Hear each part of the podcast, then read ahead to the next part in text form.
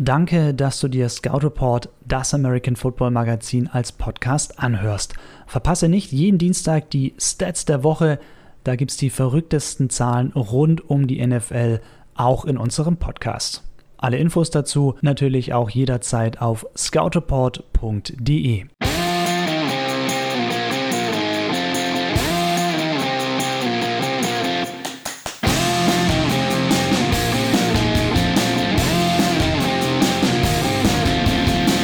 Scout Report, das American Football Magazin mit den Stats der Woche. Ich bin Chris Höp. Bevor wir loslegen, noch der Hinweis, kommenden Dienstag gibt es keinen Podcast. Das ist nämlich der 24. Dezember und wegen Weihnachten komme ich nicht dazu. Am 31.12. geht es dann aber wie gewohnt weiter. So, jetzt aber los, die Stats der Woche aus NFL Woche 15. Mit Drew Brees hatte ich vergangene Woche schon den Podcast gestartet und auch diese Woche komme ich nicht drum herum. Der Saints Quarterback hat nun 540 Touchdown-Pässe auf dem Konto. Damit überholt er Peyton Manning und ist nun der All-Time-Leader der NFL. Der Saints Quarterback bringt beim Spiel gegen die Colts 29 von 30 Pässen an, macht eine Completion Rate von 96,7%, absoluter Bestwert in der Geschichte der NFL bei mindestens 20 Passversuchen, aber da lag Breeze ja locker drüber. Wir bleiben bei den Saints. 130 oder mehr Catches in einer Saison.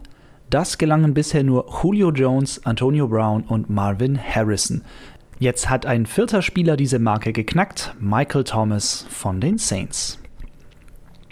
Schön war es nicht, aber in der zweiten Hälfte haben die New England Patriots dann doch noch den Sieg gegen die Cincinnati Bengals klargemacht.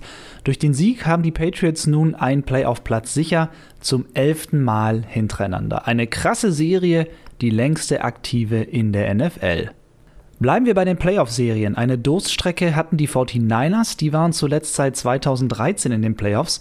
Nun ist San Francisco wieder mit dabei. Das gilt auch für die Packers, die 2016 zum letzten Mal in den Playoffs waren. Und auch die Bills sind wieder in der Endrunde mit dabei. Wer sich jetzt etwas verwundert die Augen reibt und sich fragt, really Chris, das verkaufst du mir als Stat der Woche? Ich habe die 49ers, Bills und Packers erwähnt, weil ich auf Folgendes raus will. In den letzten 28 Jahren haben sich immer mindestens vier NFL-Teams für die Playoffs qualifiziert, die im Vorjahr nicht dabei waren. Mit den 49ers, den Bills und den Packers sind es schon mal drei. Fehlt noch ein Team, damit die Serie fortgeführt wird.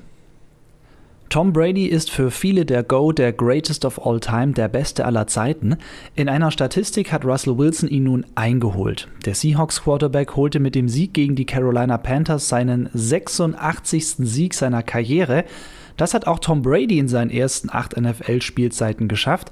Absoluter NFL-Rekord und das ist auch ein Rekord, den Russell Wilson ganz für sich alleine haben kann, sobald die Seahawks mit ihm noch ein Spiel in dieser Saison gewinnen mindestens 25 Touchdown-Pässe und 5 Rushing-Touchdowns.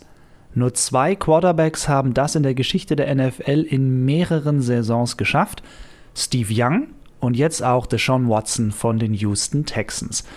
Ja, die Texans stehen bei 9-5, die Titans mit 8-6 auf den Fersen. In der AFC South ist noch alles offen, was den Division-Sieg angeht. James Winston ist für einige Spieler durchaus Fantasy Gold in den Managerspielen, trotz seiner vielen Interceptions. Jetzt hat der Buccaneers Quarterback auch einen Rekord aufgestellt, den bisher kein NFL-Profi innehatte. Winston ist der erste Spieler der NFL-Geschichte, der in zwei Spielen hintereinander für mindestens 450 Passing Yards wirft. Ob das seinen Job rettet, ich bin mir unsicher, ich sehe Winston nicht als Franchise-Quarterback und glaube, Tampa wird den Umbruch einleiten, und zwar ohne den Quarterback. Starkes Debüt. Rookie Wes Hills macht sein erstes NFL-Spiel und läuft dabei gleich mal für zwei Touchdowns. Damit ist Hills der zweite undrafted Rookie der Draft-Ära, der in seinem ersten NFL-Spiel mindestens zwei Touchdowns erläuft. Wer hat das vor Hills geschafft, der übrigens für die Detroit Lions spielt? Isaiah Crowell im September 2014.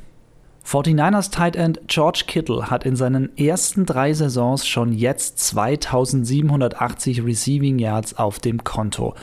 Das ist ein neuer NFL-Rekord. Die bisherige Bestmarke stammt von Mike Ditka. Jetzt hat Kittle ihn überholt.